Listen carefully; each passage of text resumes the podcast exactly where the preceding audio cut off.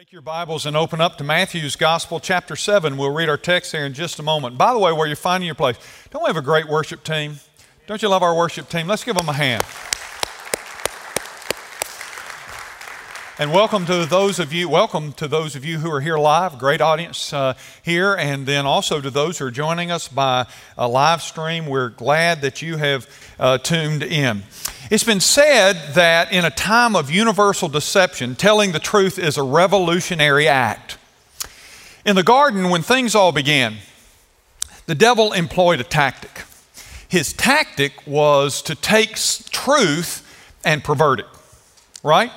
So he tells Eve, he says to her, look, God doesn't want you eating of the tree of life, because he knows if you do of knowledge and good and evil, he knows that you will become like him. You remember that lie?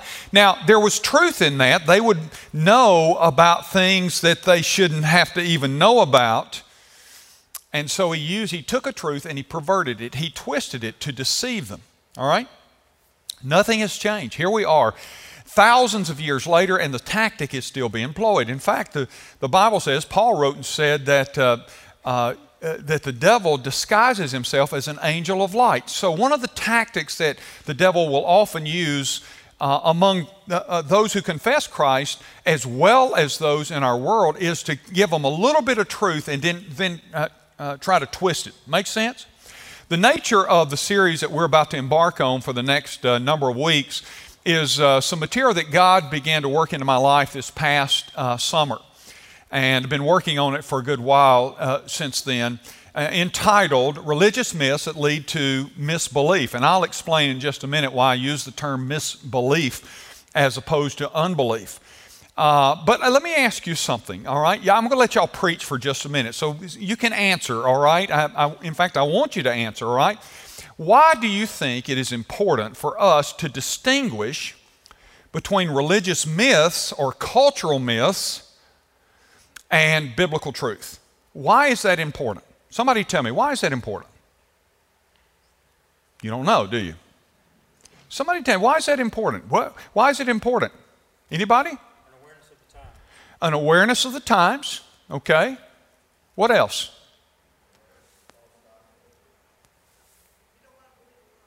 You don't want to believe a lie or live your life by lies.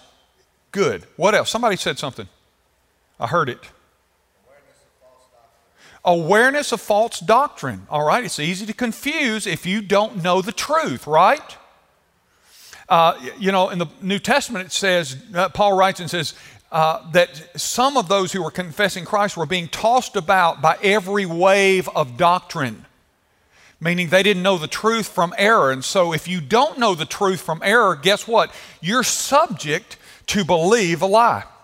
And our culture right now is putting a lot of pressure on the church, on Christians, to compromise what God says in order to go along with cultural norms. What are the norms in the culture? All right, that makes sense to you? You feel that pressure, don't you? Well, you got to accept certain things, because if you don't, you know, you don't fit in with the culture. I want to tell you something. It's important that we understand the truth from the myth.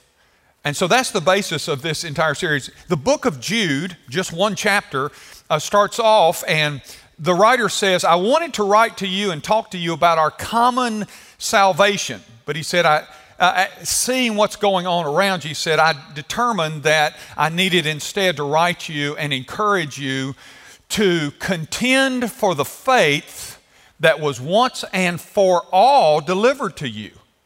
That's an interesting statement, because he's saying, it's already been delivered. The truth has already been delivered, and it doesn't take on variations. It has been delivered once and for all. It doesn't need renovation.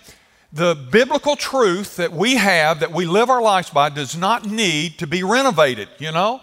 Now, there are things in our life that need to be renovated, but that is to be a work of renovation based upon biblical truth. So that kind of gives you some idea of what this series is going to be about. And we're going to talk about, in the weeks to come, specifically some of the areas that that's creating confusion among many of those who confess to know Christ.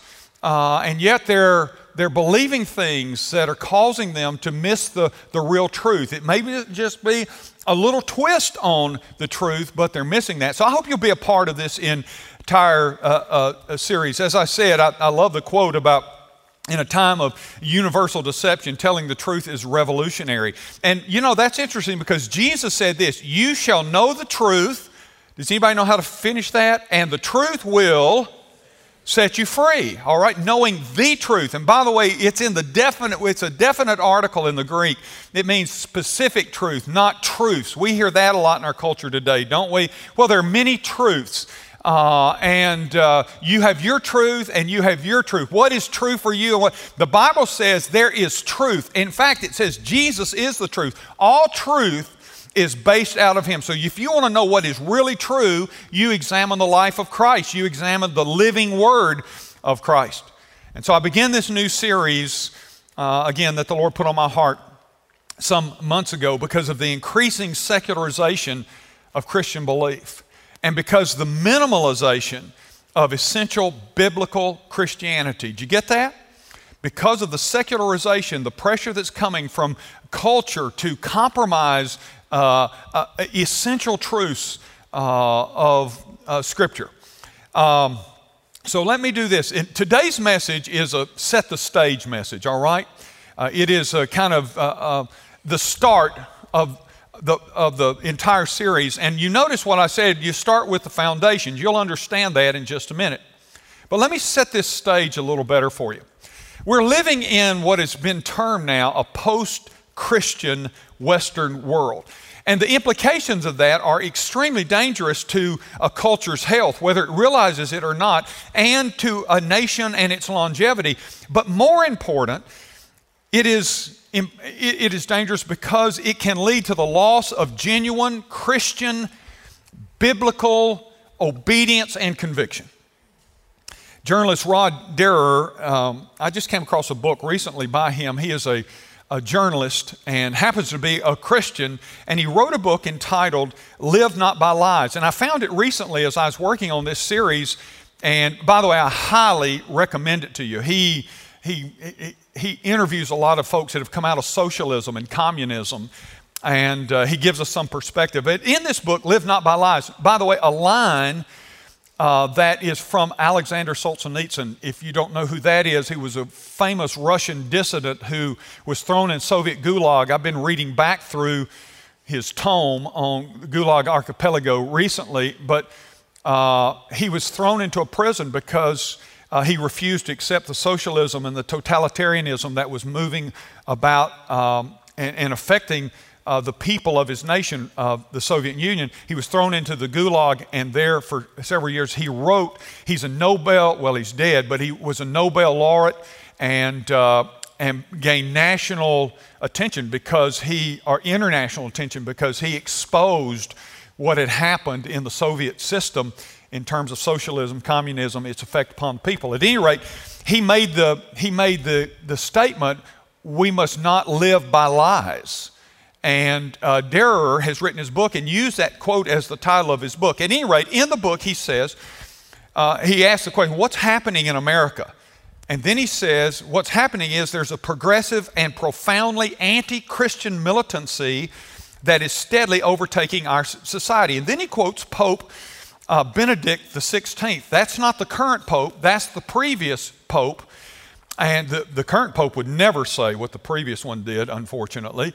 But the previous Pope said this, he quotes him. He said, what's happening now across the globe is a worldwide, listen, dictatorship of seemingly humanistic ideologies. Did you get that? That the ideologies, these secular ideologies have acted as a dictator now across the globe, in particular in our world. And then this Pope went on to say, he said, it is the spiritual power of the Antichrist that is producing this. Now, in Dreher's book, he further goes on to say, so in our post-Christian world, large numbers of those born after 1980 are rejecting biblical and religious truth. There are a bunch of people in this service that were born after 1980. It doesn't mean that all people born after 1980, but large numbers are. In fact, they're referring to them as the nuns in many cases. I know that doesn't represent you. You probably wouldn't be here if it did. But he's saying culturally, large numbers of those born after 1980 are rejecting biblical truth, or they are accepting cultural myths and confusing them with biblical truths. And he says that they not only oppose Christians for standing up for principles, but in particular, they oppose any kind of defense of the traditional family, of male and female gender roles, and the sanctity of human life among a core of other biblical values. Now, more concerning to me is that the culture is growing increasingly intolerant of any of our view that doesn't follow some humanistic or socialistic order that has now become accepted as the norm in our society. That really is a serious matter that we must not take lightly. It's a new kind of what you might call soft totalitarianism. Soft totalitarian, where ideas become the ruler and they change the way we respond to stuff, whereas a hard totalitarianism would be a dictator says this is the way it's going to be, like it or not. But there's this soft kind of totalitarianism that is invading our country and, by the way, is affecting a lot of believers in their churches and what they're accepting and not rejecting.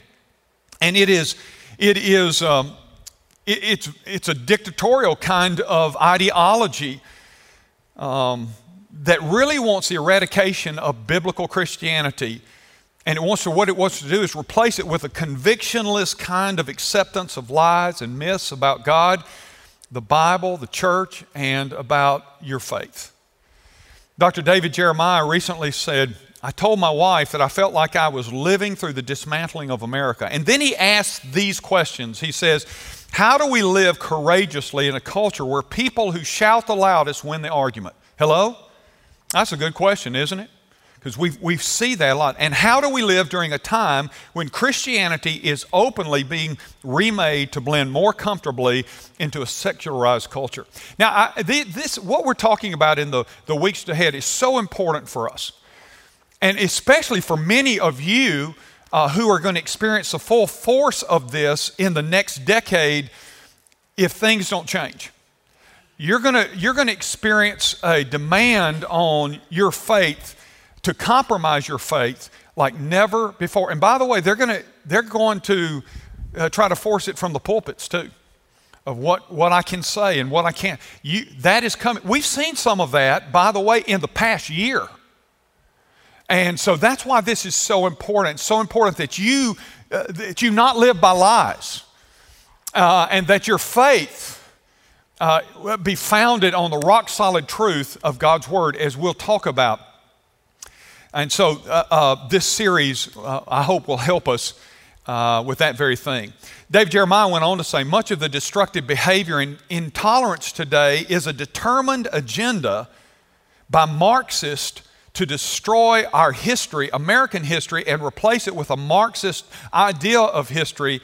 It's already being taught to our children from the time they enter elementary school and all the way through grad school.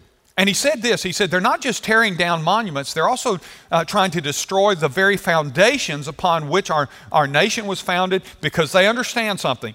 And they understand this, he says, he that controls the past controls the future. You may have heard about things like the 1619 Project, which is a complete revision of American history to make America the enemy and harbor. It is the birth child of the New York Times. And it is an attempt to rewrite American history, take God out of the picture, all of those kinds of things. And you need to understand that, because you say, well, what does that have to do with my faith? Because all of those are small steps in a culture to try to create ideas that govern even the way you understand and worship and seek God. Alexander Solzhenitsyn, that I mentioned just a minute ago, the Nobel laureate, the Russian dissident, and that sort of thing, said that he believes the core of the crisis that created and sustained the communist and socialistic agenda, listen to this, was not political, it was spiritual. That's what. By the way, that's why anytime a nation starts moving towards socialism, and America is moving toward a socialism, if you don't see that, you don't understand socialism. America is moving there, a dependency upon the government and so forth and so on. And here's the problem. Have you ever noticed in socialistic, communistic regimes, they always do something. They shut the faith of Christians down. Do you know why? Because Christianity and communism or socialism are not compatible. And they understand that. And that's why this series, I think, is so important. I'm not going to be preaching about communism and socialism through this series, but this is the setup. You have to understand the framework that causes us to say what myths, subtly as they may be, are redirecting what we believe from the Scripture. And so Solzhenitsyn's a perfect guy to, if you understand when he's saying that the core thing that enabled communism and socialism was not politics, it was spiritual. In other words, the lack of people of faith standing for their faith. So this is all about challenging the lies and the myths that lead to misbelief. Someone has said this, and rightfully so, Christianity without courage is cultural atheism. In other words, a Christianity that won't stand for what it believes is no better off than being an atheist, practically speaking. And so, and by the way, you notice in this series, I use the term misbelief, as I said, not unbelief. There's a reason I did that. And let me tell you what that reason is. I read, as I was working on this message, I read a recent survey that said, I think it was just over 80% of Americans surveyed claim to believe in God. And that makes sense. By the way, that number is way down from 10 years ago, several percentage points. But here's the deal. Over 80% of Americans claim to believe in God. But of that, only 56%, according to the survey, actually believe in the God of the Scriptures. So that's a much bigger, in other words, there are plenty of people who say, oh yeah, I believe in God, but it is based on what they decide God is or who God is to them. And so it's not a question of unbelief. It's a question about misbelief. And so that's why I use that term. And what's happened is that in our culture, many people, including those who believe in God, have been misled by some truth, just a little bit of truth that is perverted or dodged. Does that make sense? All right. So that's what we're going to be talking about, the foundation that keeps that from happening. And I want to talk about that today. If you're physically able to do so, stand with me as we read our text this morning, beginning in verse 24. It's a parable, and to keep your Bibles open because I'm going to come to something at the end. I'm going to show you something else that we're not going to read. Verse 24, everyone then who hears these words of mine and does them will be like a wise man who built his house on the rock. And the rain fell, and the floods came, and the winds blew, and they beat on that house. But it did not fall because it had been founded on the rock. And by the way, isn't it interesting? It says the rock.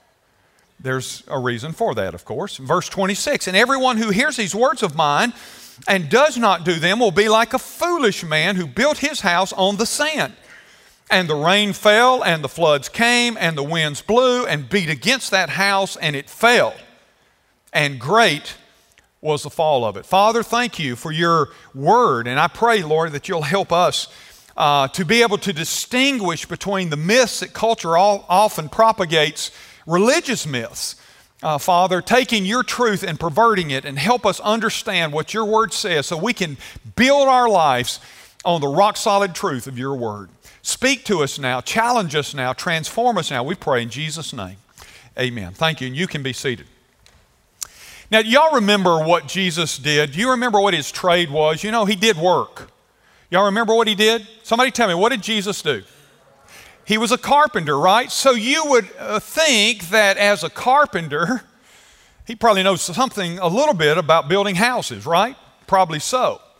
And so when he talks about this, we say Jesus would certainly understand the challenges of building and building buildings that are strong enough to withstand whatever may come against them. And this parable points out a couple things. It points out that all of us have a house to build, our lives. Your life is the idea here of the building that you are building. And so what you build your life on determines your destiny. And listen, not just for this life. It determines your destiny in eternity. So this morning, let's talk about faith's foundation. Number one, on your outline, I want you to notice the builder's choice, both seen in verse 24 and verse 26, with the phrase, everyone who hears these words of mine. Now, this denotes a choice, right? Everyone who hears these words of mine. And he says that again in verse 26. He says it to the wise builder. He says it to the foolish builder. It denotes a choice. How you process and handle the words of God will determine what kind of life you build. Don't miss that. How you handle the Word of God, the words of God given to you will determine the destiny and the kind of life you build. It's all about choice. Build your life on rock solid truth of God's Word, or ignore it and reject it or not take it seriously. And we see both of those in this passage. Now, don't dismiss something. Don't dismiss this fact. Both builders heard and received the same instructions. It's important to understand it. Jesus is the wise master builder. He's the architect, and he says, here's how you should build your house. Build it on a rock. Both of these builders heard and received the same instructions. They just didn't respond the same way. And the idea is this. It is that you can hear the Word of God, and you can disobey the Word of God. And there are a lot of people in our world today, they know what the Scripture says. They're just not doing it. How many times have you heard someone say, maybe you've even said it yourself, but say something like this, well, I know what God's Word says, but I just choose to. You know what that person is doing? They're saying, I don't care what it says. I'm not going to do what it says. Their heart may be not bad, you know, but they're still saying, but I'm not going to allow the Word of God to determine how I build my life. We hear that a lot today, especially in some of the moral issues of our day. Well, I know the Bible, and here's how it'll often go, but the Bible's an old ancient book that's outdated. Now, I take you back to the book of Jude in chapter 1 and read that sometimes. It won't take you but 3 minutes to read the whole book. You can say, I read a whole book of the Bible today. You know, it'll take you 3 minutes. Now, for guys, it'll probably take them an hour and a half, but read that, Jude. And in that, he says that we should contend for the faith once and forever delivered to the saints. It's not an ancient book. It's not even a book where some people today say, well, I know what the Bible says, but we need to update the Bible. If God was the same yesterday and today and tomorrow, His Word is the same yesterday, today, and tomorrow, right? So it doesn't need updating. So it's one thing to acknowledge the Word of God. It's another thing altogether to apply the Word of God, to do the Word of God, to receive the Word of God and let it transform our lives. That's why James writes in James 1:22 and says, let's be doers of the Word and not hearers only. It's why Jesus said this, he that has ears to hear, let him hear. He was saying, don't just get information, let there be transformation. And the transformation is the result of application, all right? So the Word of God must be more than information. It has to be application, and the application will result in our spiritual transformation. But you live in a culture today that wants to say about the words of God, and remember, why are we camping here? It's because Jesus said, whoever hears these words of mine. And you live in a culture that is so politically correct that what it will often do is go, well, yeah, I know, I hear, but there's no transformation. Do you believe the Word of God? Look, if you take a survey in most of your churches today, people will say, I believe in the Word of God. I believe the Word of God. I believe it's the Word of God. But the real test is, are we doers of the Word? Are you a doer of the Word of God? Do you do more than just believe it intellectually? You know the demons, the Bible says in James, the demons believe and tremble. They've got a better knowledge of the Word of God than the average Christian does. And they tremble when they hear it because they know the power of it. My question for all of us is, do we move beyond just information? Some years ago when I was pastoring in St. Petersburg, we had after after our worship service, we had a little reception for guests. And I would be there so I could meet any new people. And we'd have, orange juice and drinks and donuts and things like that. And then we'd give them, there was an old thing that we used to use to capture sermons on called cassettes. How many of you even remember what a cassette was? I mean, we had these cassettes. And so our media team would make a copy of my message and bring them down to that reception so we could immediately give them a copy of that day's message, all right? And so I will never forget this one particular Sunday. A woman comes up to me. I'm greeting these people, and she comes up to me and she said, I'm new here today, and I just really love being here, and Pastor, your message was great. And I was all ready to pat myself on the back when she said, but there's just one thing I disagreed with. I said, well, what would that be? And she said, well, I disagree with that part where you said Jesus is the only way to God. And I just kind of looked at her and I said, well, that's a pretty substantive disagreement since my whole message was about that. And she said, I know, but she said, I just think there are many ways to God. Now, is that not a cultural myth today that there are all kinds of ways to get to God? You just pick your way. They all end up in the same destination. By the way, I'll be preaching a message on that.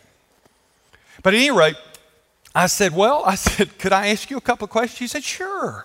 I said, do you believe the Bible is the Word of God? And she said, oh, yes. I said, do you believe all of it? She said, yes, I believe all of it. I said, every word of it you believe is the Word of God? And she said, absolutely. I said, well, then you would understand when Jesus says, I am the way, the truth, and the life, and no one comes to the Father but by me, that's pretty exclusive, open to all, but the pathway is very specific. Right? And I thought, well, surely now she'll say, oh, you know what she did? I said, do you believe that? And she said, I sure do.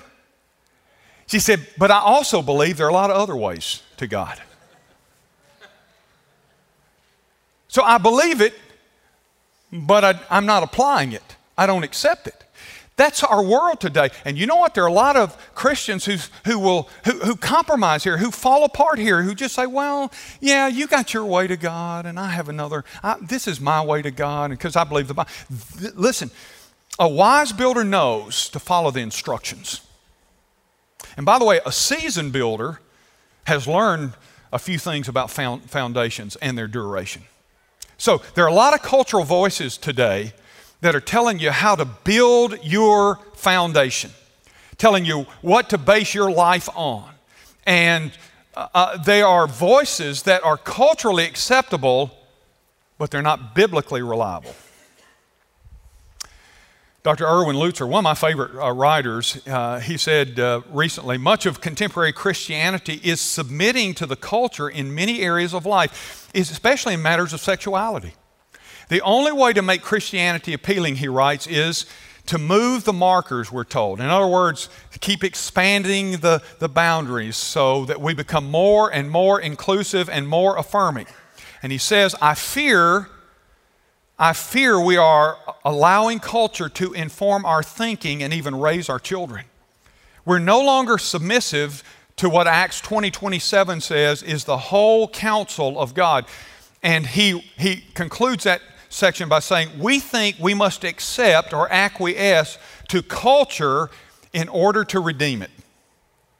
Are you getting that? In other words, instead of being distinctively different, we're moving the boundaries so that we can become more inclusive of all kinds of myths or lies, and we become more inclusive. We got to do that in order to redeem them. Never, it will never work. What it will do is it undermines the existing of truth.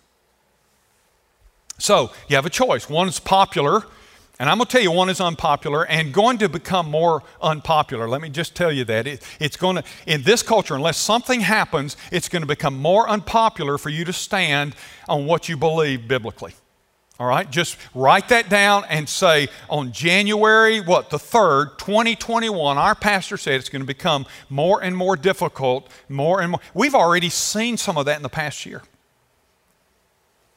So it's a choice. These guys had a choice. How does it make a difference? It's going to make a difference between success and failure. Remember, God doesn't measure success and failure the same way we do in this world. It's going to make a difference between life and death. It's going to make a difference between reward and loss. I'll talk to that about that at the very end. It's going to make a difference between acceptance and rejection. And it's going to make a difference between standing and failing. Dr. Tony Evans, I love Tony Evans. He said recently, in order to live by a biblical standard, or I would say biblical truth, you have to know what the biblical standard is. If you're going to live by it, you got to know it. That's where, he says, that's where so much of our society has gone wrong. We've gotten too far away from God's word. Amen. So the choice comes down, simply put, which voice you listen to. The instructions of the culture or the world, or the instructions of the Word of God. That's what it comes down to. And Jesus even said this, blessed are those who hear the Word of God and keep it. Did you get that? Jesus said, blessed are those who hear it. Don't miss that. Blessed are those who hear it and then do it. All right, so our lives and our destinies are tied to and determined by what we do with what God has said. That's why we have to preserve this, His truth, and that's why we build our life on that, foundationally. The second thing I want you to see on your outline is I want you to notice that both of these builders face the same storms. Verse 25, verse 27 tell us, and the rain fell, and the winds beat against it, and the floods came. Both of them, did you notice the same storms assaulted both of them? It's important to understand that storms come to all lives. And Jesus is making the point, neither house was exempt, which is why the foundation is so incredibly important. Because the wise builder wasn't exempt. You would think, well, the wise builder did exactly what God said, therefore, God's going to keep him from any of the storms. Not true at all. Both of them experienced storms.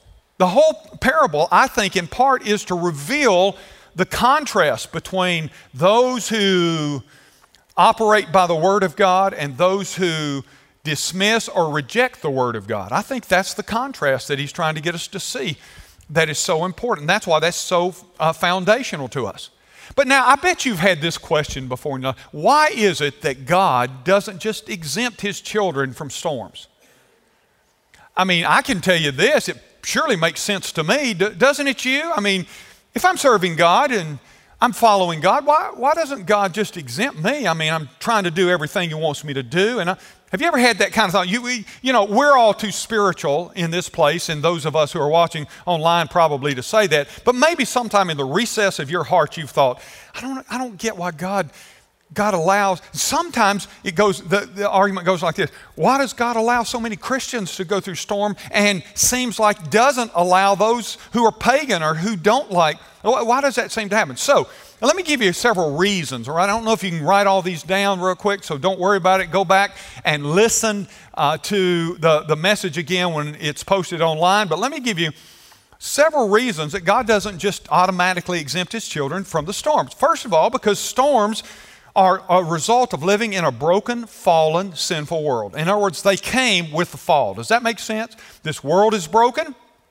And because man disobeyed God from the very beginning, guess what happened? It set in motion disease and death and difficulty and trials and all of those kinds of things. It changed the environment. It changed the climate of this globe. And it put it under, with God's allowance, the rulership of the prince and power of this air, the devil himself, all right? And so storms are a result of living in a fallen world. I'll tell you a second reason God doesn't exempt us, and that's because storms are those seasons in our life that teach us most how to walk most closely with God. I mean, you think about this. You don't want storms. I don't either. We don't want the wind blowing, beating up on us. But the fact is, you grow more in a storm than any other time spiritually.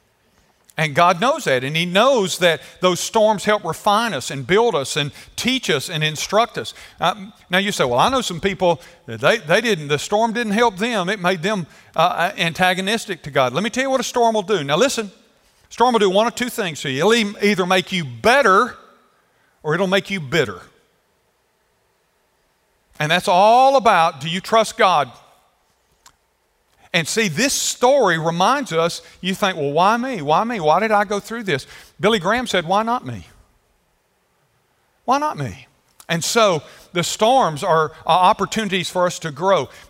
God doesn't exempt us three because storms are an opportunity to show the world who God is. See, when you face a storm, you have God on your side. The world doesn't have that. They don't have the indwelling Holy Spirit to help walk with them through the storm. They're on their own. And so one of the reasons when you go through storms that God allows the storm, and by the way, sometimes God does intervene. But most of the time, He's just with us through the storm, right?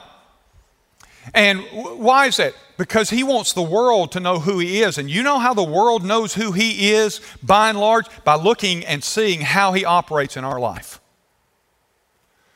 And so when you go through a storm, those who don't know Him have an opportunity to see, how do you deal with the storm?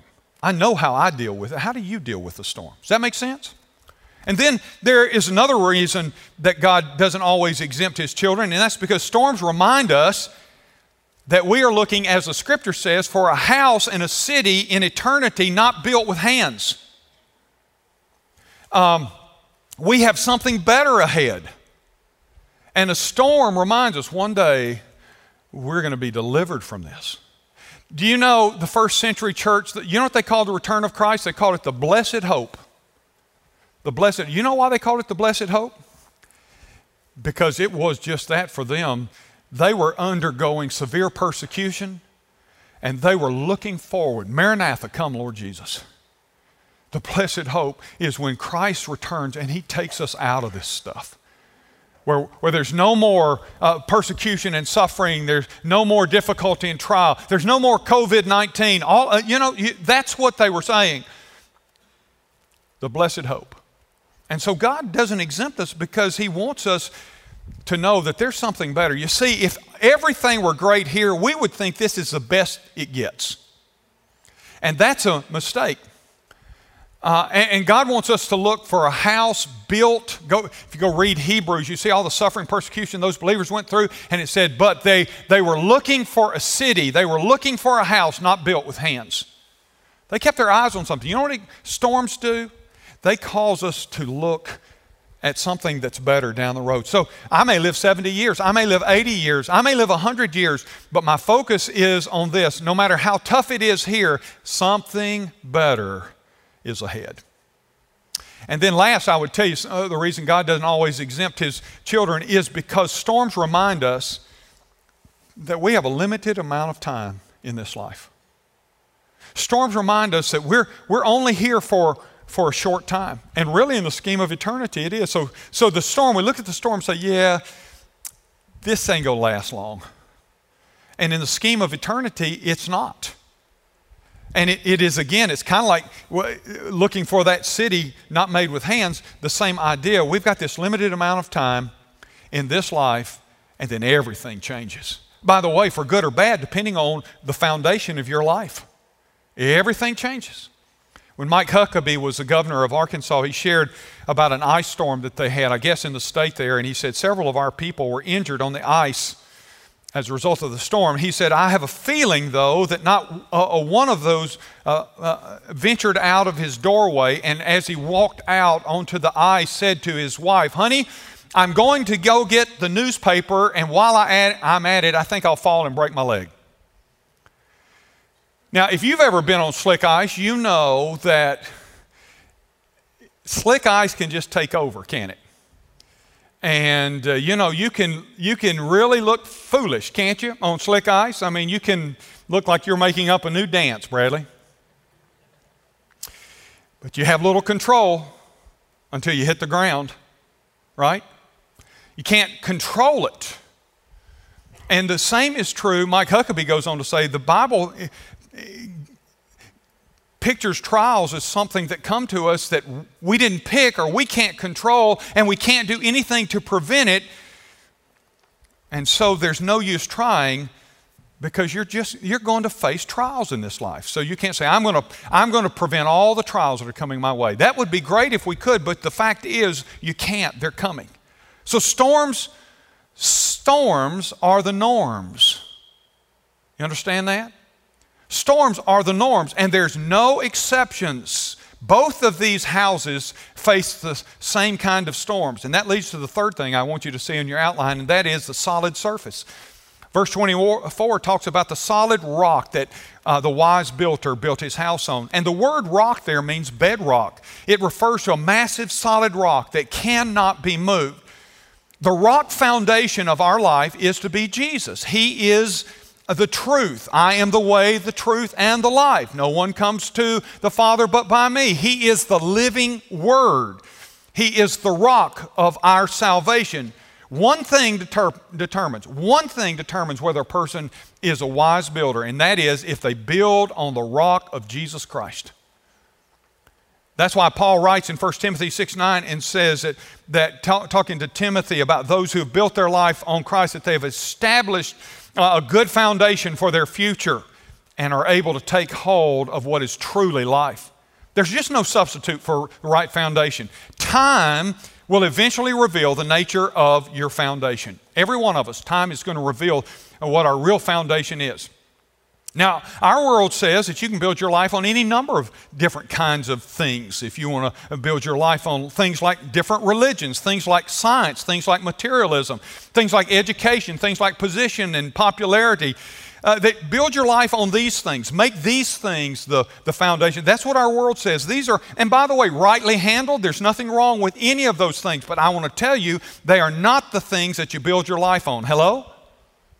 Because they are going in the end to fail. They're not going to be able to sustain a life because they're not designed for that. There's only one foundation, and that's Jesus Christ. And Paul says it in 1 Corinthians chapter 3, for no one can lay a foundation other than that which is laid, which is Jesus Christ. And then he talks about building on that foundation. Listen, building on the rock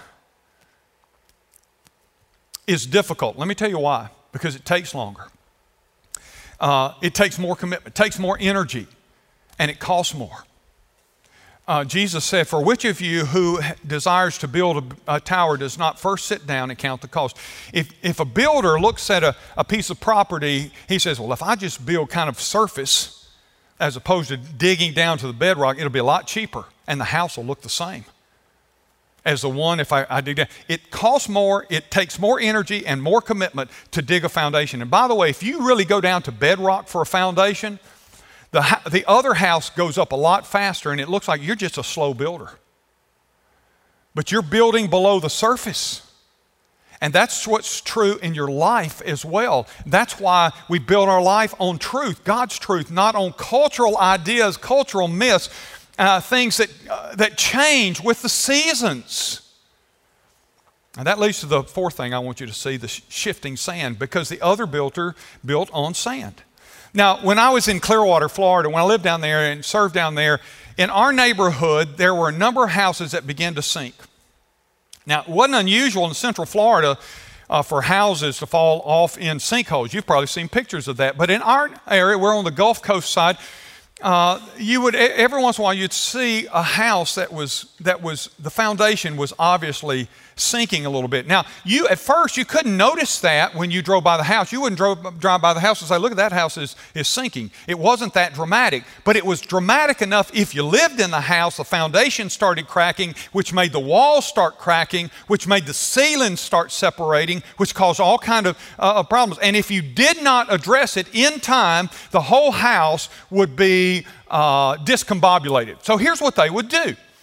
Here's how we knew when a house was in trouble in our neighborhood. We would see these long semi-trucks coming in with massive wooden piers that were as long as a house, and they would park. And then we'd see all these bulldozers and everything, and they'd be digging up around the foundation, and they'd dig down below the slab there into the sand where it was shifting, and they would take these hydraulic jacks, and they would jack up the foundation to where it should be, and then they would slide these massive wooden piers under the slab of that house. They would then repack the dirt around it and a lot of sand around it, and it would shore up the foundation. Why? Because the sand shifted so much, if they didn't do something to stabilize it, those houses would not last, no matter how they looked at the present or above ground.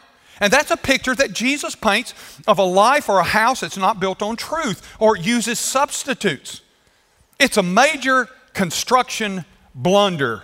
And by the way, it has eternal consequences when you build your life on anything but the rock-solid truth of God. In fact, it's actually dangerous to ignore the instructions and do it your way. This builder, Jesus calls a fool, was attempting a shortcut. It was most likely done to avoid the extra kind of commitment, the extra expense, and the extra time. As far as he knew, you know, it looks the same. One year back, I guess when Karis, our daughter, was about 2.5 years old, we decided to surprise her with a swing set. She was at that stage where, you know, you could put her on there and strap her in and swing her and have fun, and she'd have fun and that sort of stuff. And so we wanted to do it during the early evening, and so when she woke up the next morning, she would be surprised by this swing set, right? And so I got on it. Allison was helping me, two master builders, if I might add. And we start building this swing set. Man, do you know how many parts there are in a swing set? I mean, we start building this thing. We start early in the early evening. It's long days, and so there's a lot of light. And I figured, you know, in a couple of hours, I'll have this thing knocked out. It's a swing set. I know what a swing set is. It can't be that complicated. Well, we finally finished after midnight with my wife holding a flashlight. Now, I don't know about you, but I've had times in my life where I didn't quite want to read all the instructions. The instruction manual with that swing set was about that thick, and I thought, no way I can get this thing put together if I read that. How hard can it be, right? That's kind of, guys, we kind of think, hey, I don't need the instructions, I can do it. And so that's how we embarked on this thing. Again, after midnight, we finished up. We stepped back, and I said, there it is. And Allison, she looked at me and said, okay, that's wonderful. Here's a bag of about 40 nuts and bolts. She said, what do we do with those? And she said, what are those? And I just looked at them and I said, those are extra parts. Those are extra parts of what they are. And the swing set, it held up until about 1.5 years later, ironically, when a storm came through and wiped it out and destroyed it. Maybe God was teaching me back then all about that. Well, when you try to build your life using shortcuts offered by cultural ideas and cultural myths, even if they sound spiritually halfway sane, you're going to pay a heavy price sooner or later. Listen to this verse. Write this reference down. Proverbs 28:26. Listen to what Solomon writes. He said, whoever trusts in his own mind is a fool, but he who walks in wisdom will be delivered. Isn't that a great verse?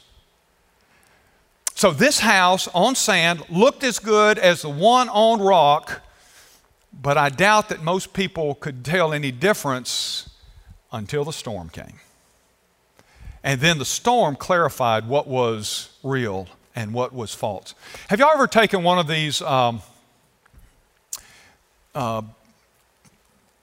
what they call a studio tour, like at MGM or one of these. Have any of y'all ever done that?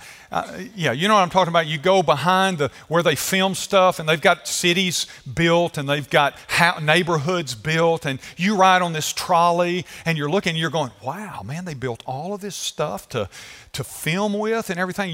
It's very impressive. You drive through a downtown that's been built with what appears to be some very tall buildings and all. You drive through a neighborhood that, that you say, wow, what a nice neighborhood. Until they turn the corner, and when they turn the corner, you can see, and they tell you, behind these structures is absolutely nothing. It's all a facade, the front of it. Now, if you haven't taken the tour, I just ruined it for you. But you'll still be amazed because it looks so good. And then you find out there's nothing beyond the facade, the front. There's nothing beyond it. I want to tell you something. A person that builds their life on the lies and the myths religiously that are propagated in your world are doing that very thing. It all looks good on the front, but if you go behind, there's nothing there. Do you remember what Jesus referred to the Pharisees as? He called them whitewashed tombs. They looked good on the outside, but inside there was nothing. There was nothing there. And so it's important for us to understand that when you build your life on anything but the truth of God, you're just building a facade that will not stand up in the test of time. That's why the Bible says there's only one thing that's going to stand, and it's the Word of God. That's why you must build your life on the Word of God. The Bible says in Isaiah, the grass withers and the flower fades, but the word of our God stands forever. It's the only thing. Everything else is going to fade away. Everything in this world is going to fade away, and except for the word of God. So you build your life on the rock-solid truth. Any foundation other than Christ is sand. If you build your life on the myth of evolution, you're building on sand. If you build your life on the myth that a fetus is simply tissue, you're building on sand. If you build your life on the myth that gender is subjective, you're building on sand. If you are building your life on the myth that all religions lead the same place, you're building on sand. If you build your life on the myth that just being a good person will get you into heaven, you're building on sand. And a sandy foundation is destructive and dangerous. And at least the last thing, what I want to close with this morning, and that is, I want you to see the significant results of the foundation upon which you build. We have to start with a foundation. If you notice verse 25, verse 27, both tell us the significant results. In verse 25, the house built on the rock, it said, but it did not fall. When the storm beat against it and all that, didn't fall. And verse 27, the house built on sand, it says it fell, and great was the fall of it. So why did I start by this series by talking about foundations? It's because your future is tied to the kind of foundation that you build on. I'm going to talk about a lot of things, cultural, religious myths out there in this series, but the fact is, if you don't get the foundation right, you won't get anything else right. You got to start right here. Now, I mentioned a verse in 1 Corinthians 3. I shared it with you just a few moments ago, but let me now give you contextually the whole passage. 1 Corinthians chapter 3, verse 10 and following, Paul says, according to the grace of God given me, like a skilled master builder, I laid a foundation. Someone else is building on it. He said, I laid a foundation, which is Jesus Christ. He says, let each one take care how he builds upon it, because no man, he says, can lay a foundation, he means a lasting foundation, other than that which is laid, which is Jesus Christ. And then he starts talking about the materials that you build with. He said, so I laid this foundation. I help people understand the foundation of Jesus Christ in their life. And he says, and then they start building on it. But what they build with is important. He says, for example, if anyone builds the foundation with gold, silver, precious stones, wood, hay, straw, each one's work will be manifested, for the day will disclose it, reveal it. Because it will be revealed by fire, and fire will test what sort of work each one has done. If the work that anyone has built, that is the stones he's built upon the foundation of Jesus Christ, if it survives, he'll receive a reward. That's a significant result. The fact is, the results are based on the foundation you choose to build on. And here there are two results. The first result is endurance. If you build on the right foundation, you can endure the storms. I didn't say the storms will be enjoyable. You won't go, oh, wow, that was great. I didn't even say you'll go, I hope I can do that again. But you'll be able to endure the storms. The other result is destruction. Great was the fall of it. If you build on the wrong stuff, I don't care how good it looks on the surface. I don't care how you feel about it. The fact is, if it's not founded on the foundation of Jesus Christ, at some point in time, it will not be able to stand against the storms that will come at it. When I pastored in St. Petersburg, every year we weren't far, my church was not far off the beach. And every year on St. Pete Beach, up Seminole, Clearwater, they would have this massive sand castle building competition. And I don't mean it's like the kind of thing you do with your family. You know, you get down, take a bucket and a shovel and that kind of thing. I'm talking about massive sand. They would, teams of people would come in and they would build, work on their sandcastle for 2 or 3 days. And they would cordon off. They rented space on the beach and they would cordon off. And I mean, these sandcastles, some of them were as big as a small house. And they would have, I mean, it's incredible what they could do. They would have etchings in these things and I mean, things that would just blow your mind. Some of them have running water and all this kind of stuff. It's just absolutely incredible what they could do with these things. And so they would build them, and then they'd rope them off, and then they'd have security in the evening so people didn't come out and knock the sandcastles down that these teams were in. And then they'd have a competition, and judges would judge all of them, and, you know, one would win and that kind of thing. They'd do laser light shows on them and all this kind of stuff. It was just absolutely spectacular. And you could buy a ticket and go down and see the sandcastle exhibition. And we did that several times. It was just, it would blow you away. But you know, within a couple of weeks of that competition, they were all gone. Why were they gone? Because when they took the ropes down and people passed by and the winds blew and the rain came, they manifested what they really were. They were just sand. That's the picture. If you choose to build your life on the lies and myths of the culture, of the world, no matter how right it sounds, no matter how politically correct it seems or appears, no matter how good it looks, if you build it on sand, your life, and not on Jesus Christ, it is at best a temporary facade that will not endure. It's all just sand, and the next storm is going to blow or wash it all away. So I ask you, are you building your life on sand? Eternity will reveal what you're building your life on. Now let me close. Let me finish. In this same chapter, there are some verses leading up to our parable. Look at verse 21, because I want to show you something. I didn't share this on purpose. I want to share it with you now. Not everyone who says to me, Lord, Lord, will enter the kingdom of heaven, but the one who does the will of my Father who is in heaven. And on that day, many will say to me, Lord, Lord, did we not prophesy in your name and cast out demons in your name? Do many mighty works in your name? And then will I declare to them, I never knew you. Depart from me, you workers of lawlessness. Wow.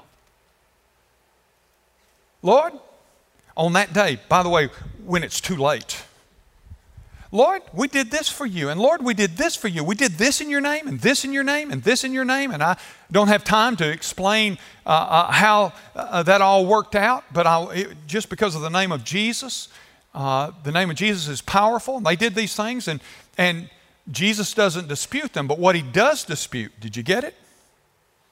He disputes that they really actually knew him. He said to them, I never knew you. Depart from me. One day, that day before him will reveal what our real foundation was. You say, well, do I have to wait then to find out what foundation I'm built? No, of course you don't. But you do need to make sure right now that you're not building a religious facade and that you're building your life on the foundation of Jesus Christ. Because that's the difference maker between religious myth, cultural lies, and a sure, rock-solid foundation. Would you bow your head, close your eyes, no one looking about? Those of you who are joining us online, right where you are, and in this place live today, you can put your trust in Jesus Christ. You can make him the foundation of your soul. You can move it from just being information where you say, I believe in God, I believe in Jesus, to I receive Christ as my one and only Savior, the truth. I receive him. I want to build my life on Jesus Christ. How do you do that? You receive him. You start there. You can pray in your heart right now to him a prayer that goes something like this. Lord Jesus, I thank you that you love me. I thank you that you have given me the opportunity to know you and to build my life on truth that lasts forever. And Father, I know I'm a sinner. I know I need you. Right now, Christ, I pray that you come into my life. Be more than just someone I believe in. Be my personal Savior and my personal Lord. I receive you. I accept you as my Savior right now. Thank you that you would come in. Some of you in this place today, you may need to pray a prayer like this. I know he's my Savior, but I forgot. I've been building on the wrong ideas. I've been building on myths and lies instead of on the foundation of Jesus Christ, the living Word. And I want to recommit myself. Lord, right now, hear me say, I recommit myself to adjusting my life, to applying the Word of God, letting that become the standard upon which I lay the blocks on the foundation. And Father, I renew my commitment to your word, to live according to your truth, and to build my life on it.